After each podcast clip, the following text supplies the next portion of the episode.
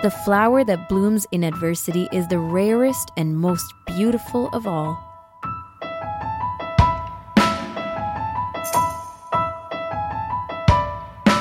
This is AMI Audiobook Review, the weekly podcast where we chat all things audiobooks. Thanks for joining us as we kick things off on your weekend on Saturdays.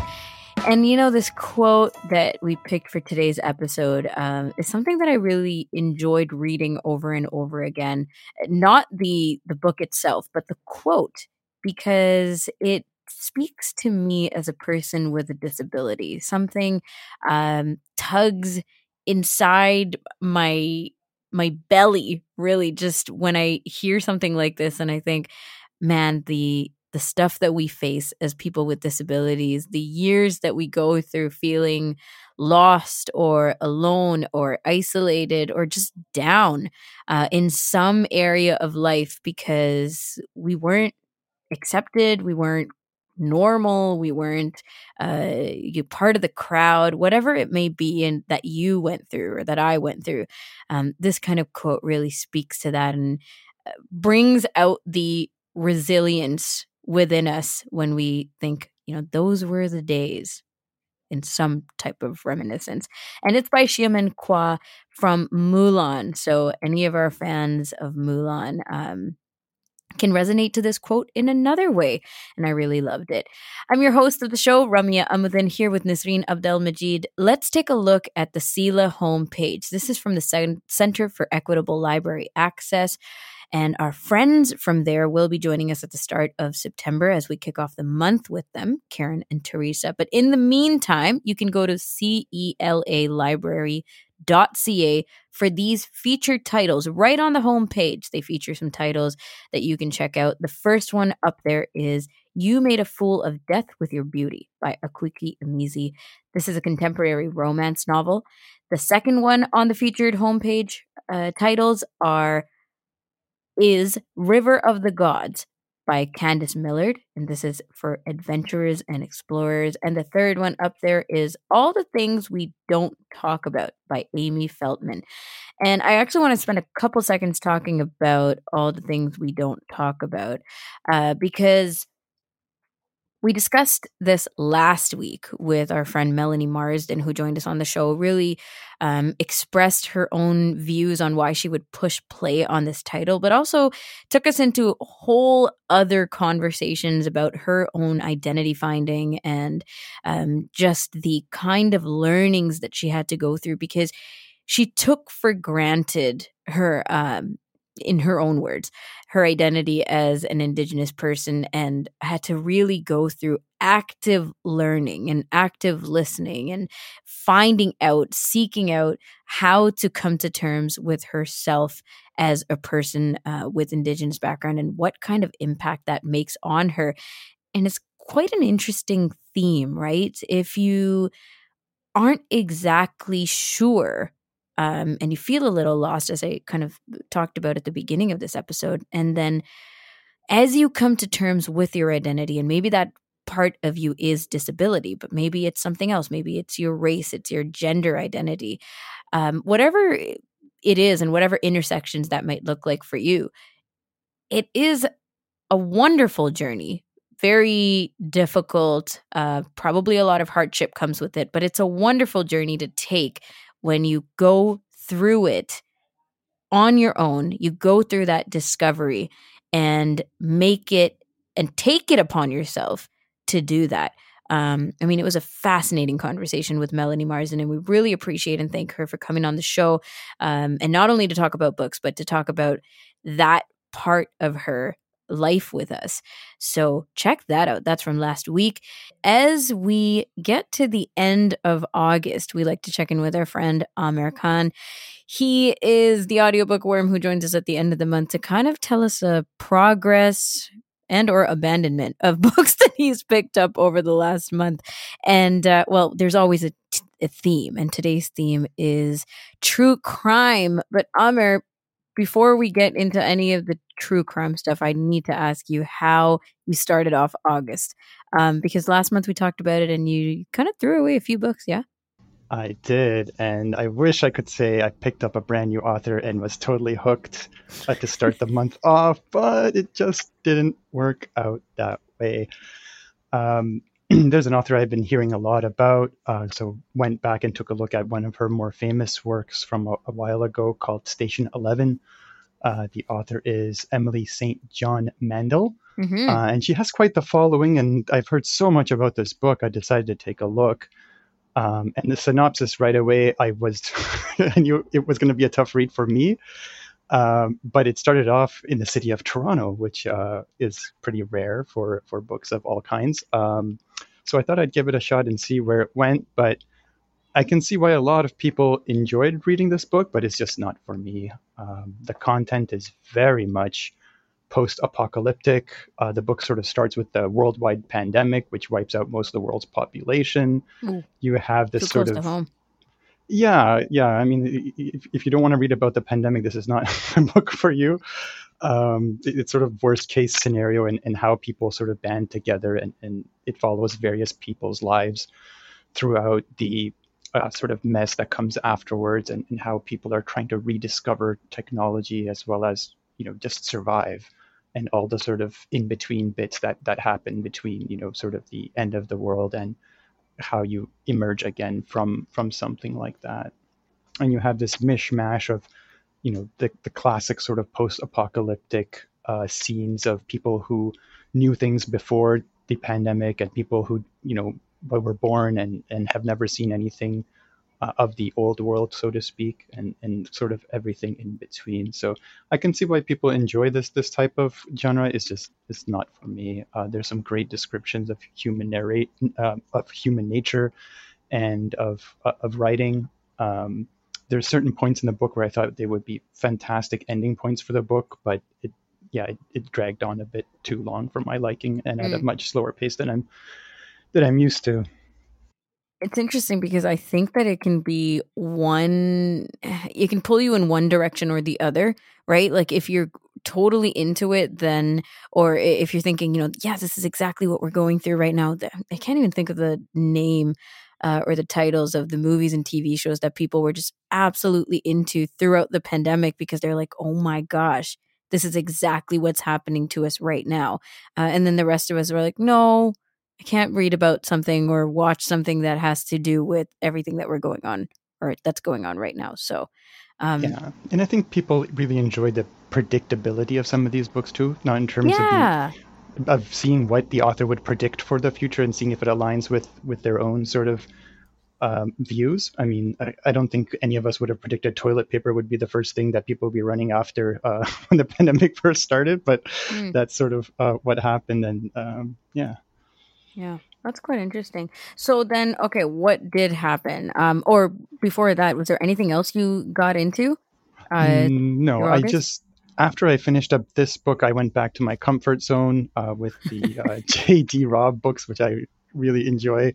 Um, the Eve Dallas series or the In Death series by Nora Roberts. Uh, so I read three of those so I could get Station Eleven out of my head, and uh, really enjoyed them.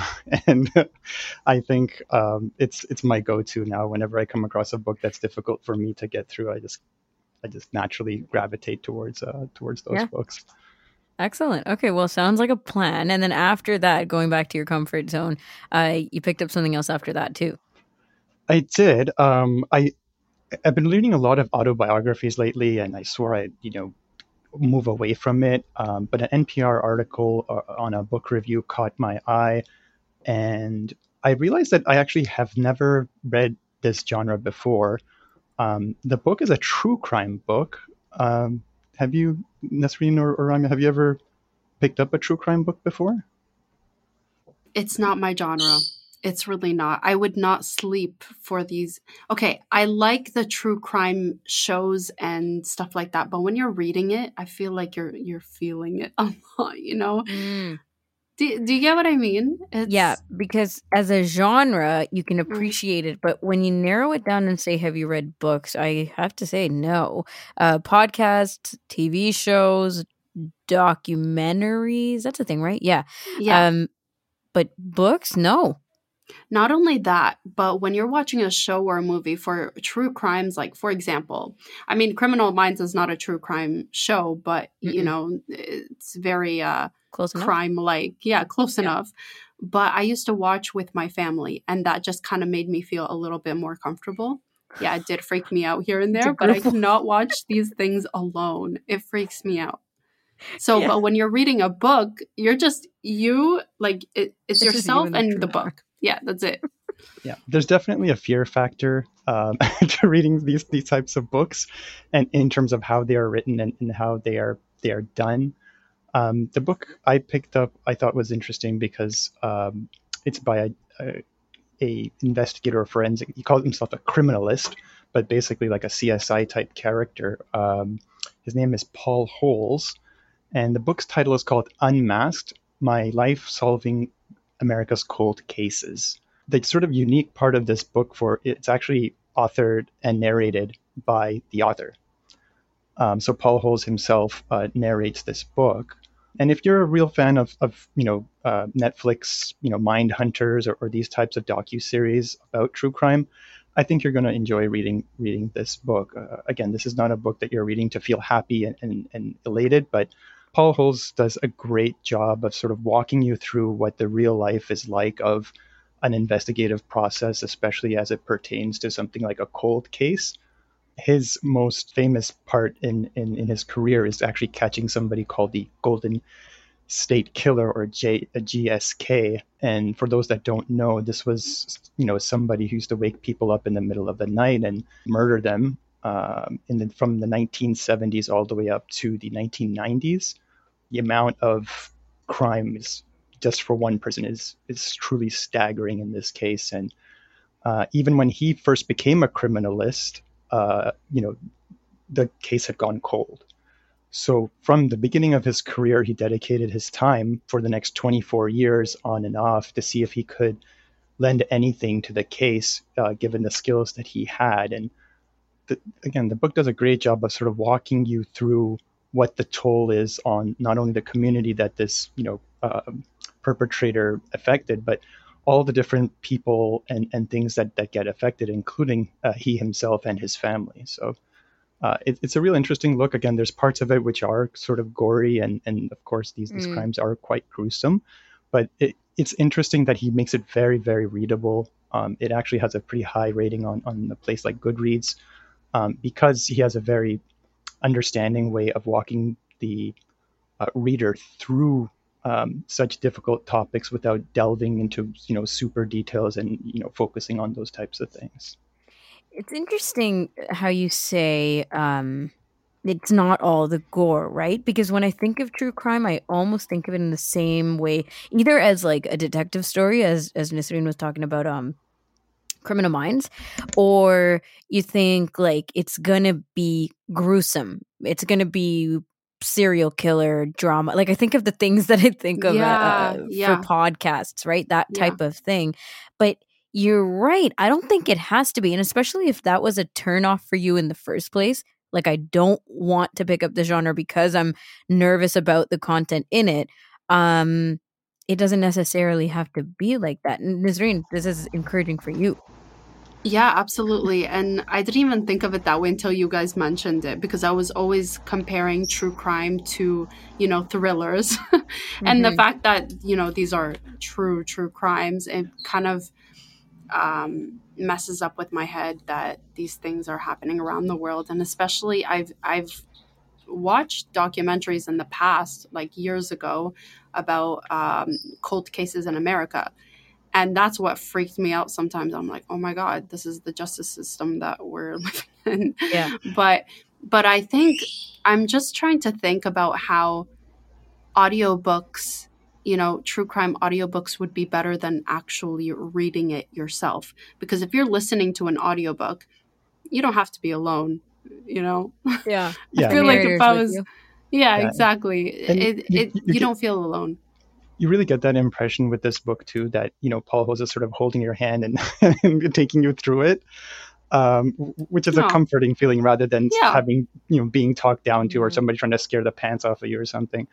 Um, yeah, I mean, it's interesting to see the different dimensions which typically aren't shown on on these types of shows. He actually references some of the uh, some of the TV shows, and he himself actually was part of a sort of uh, a TV series, um, I guess a reality TV series where he tries to help people out um, in terms of cold cases. But you know, just the you know the scarier parts are, are regards to you know how personalized this this type of uh, profession is.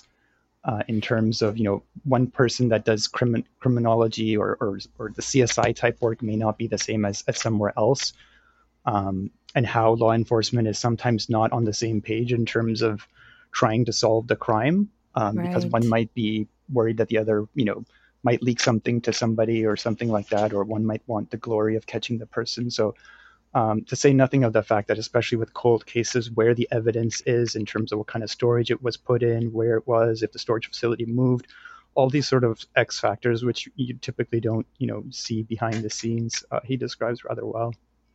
So I'm I am curious about the um, details though, because you know, with stuff that's fiction, that you mm-hmm. can leave out stuff that may be boring or not as engaging or just you know the detail on the side. You can throw that stuff and keep people engaged. Um, but with true crime do you find that there is a lot of detail that may feel long or unnecessary or tedious i think he does a good job of, of trying to give us enough that we can understand it without getting into too much detail um, his specialty was with regards to genetic typing. Mm-hmm. Um, so there's a little bit in the book about how he managed to do that, and uh, of course with G- GSK, um, one of the things that that he was able to do was to actually connect crimes in different areas and find out that it was the same person through new genetic sort of tests. Um, and eventually how he catches him is, is related to uh, you know genetic matching and even using things like ancestry.com and these types of databases. So it, it, it's really interesting in that regard. I mean you get a sense for what type of person he is um, and you know the details are are minimal in terms of the boring variety. So this is this is not a difficult book to read in terms of uh, keeping your interest. Right, right. Okay, this is really interesting. Now, did you keep uh, going with the true crime throughout August? I got really curious after reading this book. Um, I knew I didn't want to read about another another set of murders. Okay. Um, so I, I I took a quick look and I found this article about 20, you know, one of these generic articles about the 26 best true crime um, books of all time. And I started reading down the list and started to realize a couple of things. But uh, I wanted to ask you guys: Is there any like actual crime that, that you guys would have that you would pick up pick up a book oh. for to find out oh. more? Not necessarily crime, but people, right? Like when you're talking mm, yeah. Bonnie and Clyde, or like people throughout history that have just showed up in all kinds of ways. I don't know, or like the serial killer. Yeah, Death of you know Marilyn why? Monroe. Just so much conspiracy. I want to know. Uh, I've always been interested in reading about like serial killers in general of how yeah. they think. But the, the, the, hard part is, um, with this question, the difficult part is again going to like our first answer is everything is televised, everything's on podcast now. You can find out so much without actually having to pick up a book like yeah you can just watch a youtube video on all this stuff right if you're just interested in the moment um so you have to be almost like unaware of what's out there and just go for it because if I want to learn about Marilyn Monroe, I'm just gonna go on Netflix. Yeah, or go to Netflix. Yeah, yeah. No, and and I'm in the same boat as, as as both of you in terms of true crime books. This was the first one I actually read. Yeah, because uh, I went back and thought about it, and I'm like, you know what? Yeah, I did watch, you know, uh, Kevin Costner's, uh, you know, movie about Bonnie and Clyde, and you know, the Mindhunter series on Netflix, and some of these other oh, things. so but good. I I never really um, you know thought about picking up a true crime book. Um, but the list was interesting because it, it, it, actually had 26 books on it, and they were all very different. I expected basically books about serial murders and you know these types of things, um, yeah. but they were actually quite varied. One of them that caught my eye was a title called Party Monsters, uh, which was actually made into a movie with Michael McConaughey, I believe um, about kids in the 80s who used to party a lot and, and some murders that occurred there in, in New York City. Um, but the one that I, I, wanted to read because again I wanted to step away from from the murder scene uh, is called American Fire: um, Love, Arson, and a Life in a Vanishing Land. Um, so no murders here. It's obviously about arson and fire. Um, this is actually about the uh, incidents in 2012 and 2013, which I was completely unaware of. Um, but apparently, in Virginia in 2012 and 2013, over a period of almost three months, there were over 50 something fires that were set, basically a fire almost every day in this rural community in in uh, in Virginia. So for almost three months, the residents there they started experiencing paranoia. Obviously, you had a huge law enforcement contingent in trying to track these people down. Um, the the different part about this book is it's not so much about finding out who did it, but it's also about the background of, of why they, they did it mm. and the hmm. background of the people in Virginia. So the um, the author of the book is actually a journalist as well, which I think really lends itself to the, the storytelling and the way she, she really engages the, the reader. Um, the book uh, is written by Monica Hesse, H E S S E, um, and it was it was really fascinating for me for me to read about sort of small town America. And she goes through some of the history in terms of the boom bust and echo of, of the place in terms of you know it was very rich when people wanted their potatoes and then not so much after uh, you know uh, things were a bit more modernized what kind of lives sort of people led um, and and how sort of people reacted to to all these fires. So the, the fires were set in abandoned buildings as well. So this is where law enforcement was also scratching their heads in terms of it couldn't understand the motivation behind um, why these fires were being set to abandoned buildings and, and not to, to other places. Right. Uh, so you're tapping into something that um, would draw us in in any kind of genre, right? Like getting to know the background, the history of the character development. Um, but we're talking about things that have actually happened in history, which, you know, we've talked to many people on the show who are just who love reading nonfiction, who love reading um, historical nonfiction. And so you're putting in these elements and calling it true crime means you have uh, that aspect that already draws you in, um, along with this thrill um, or or this you know this scare uh, of some of the things like the the actual situations themselves were crimes. So I, I think it's interesting because when I first um, started to to hear you talk about true crime and why you would pick it up or why none of us uh, up until this moment have picked it up um, i was like yeah why is that you know what's the the put off like why wouldn't you pick it up over another genre to begin with? And i guess that article that you read about the the, the top who knows if they're actually the top but the the top true true crime out there um, is probably a good place to start for a lot of people just to even understand that it's not all just serial killers and murders. It can be anything and everything and actually can be quite interesting aside from the crime itself to just know the the reasons and background behind it all. Exactly. And I think the best authors keep the centralized focus of the book, but do dive into other topics to keep mm-hmm. things interesting without, again, like I said with the previous book, diving into so much detail that you're just like, okay, I, I don't want to continue. Um, so it, it, it, holds true in this book too. Uh, Monica Hesse really looks at, you know, the psychology of, of, of arsonists and, and what the current modern thinking is as to why people set fires. Uh, she goes into the lives of the firefighting folks themselves. In, in that particular area of Virginia, the firefighters are all volunteers. Um, so, like, you know, how that happens and, and how the community sort of pulls together for that. Uh, it's also very rural America. So she goes over things like, you know, in, in the city, we're very used to having hy- hydrants everywhere. And, you know, the fire truck pulls up and, and you know, connects to the hy- hydrant. But this place is so rural that they don't have fire hydrants either. So they actually have to bring water tankers and you know go to the local stream and, and all this kind of thing. And um, it's interesting to see how how that place in general uh, dealt with such such a crime that was unthinkable to to most people, where you know yeah. they don't really have crime. Um, of this size or or scale, and even how people dealt with the media coming to town. Yeah, um, and then the trials afterwards too. Um, which which was actually even uh, I, I, thought the book was winding down, but yeah, the trials had some some surprises too, which um, yeah are quite unbelievable.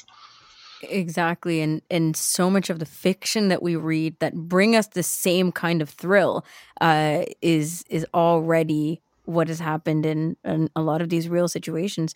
Amir, interesting topic. Uh, great way to end off the month. Thank you so much for delving in, and we'll chat with you in September. Sounds great. See you then. Amir Khan joining us with True Crime today on AMI Audiobook Review. That's the end of this episode. I'm Ramia Amadin, and until next week, happy audiobook listening.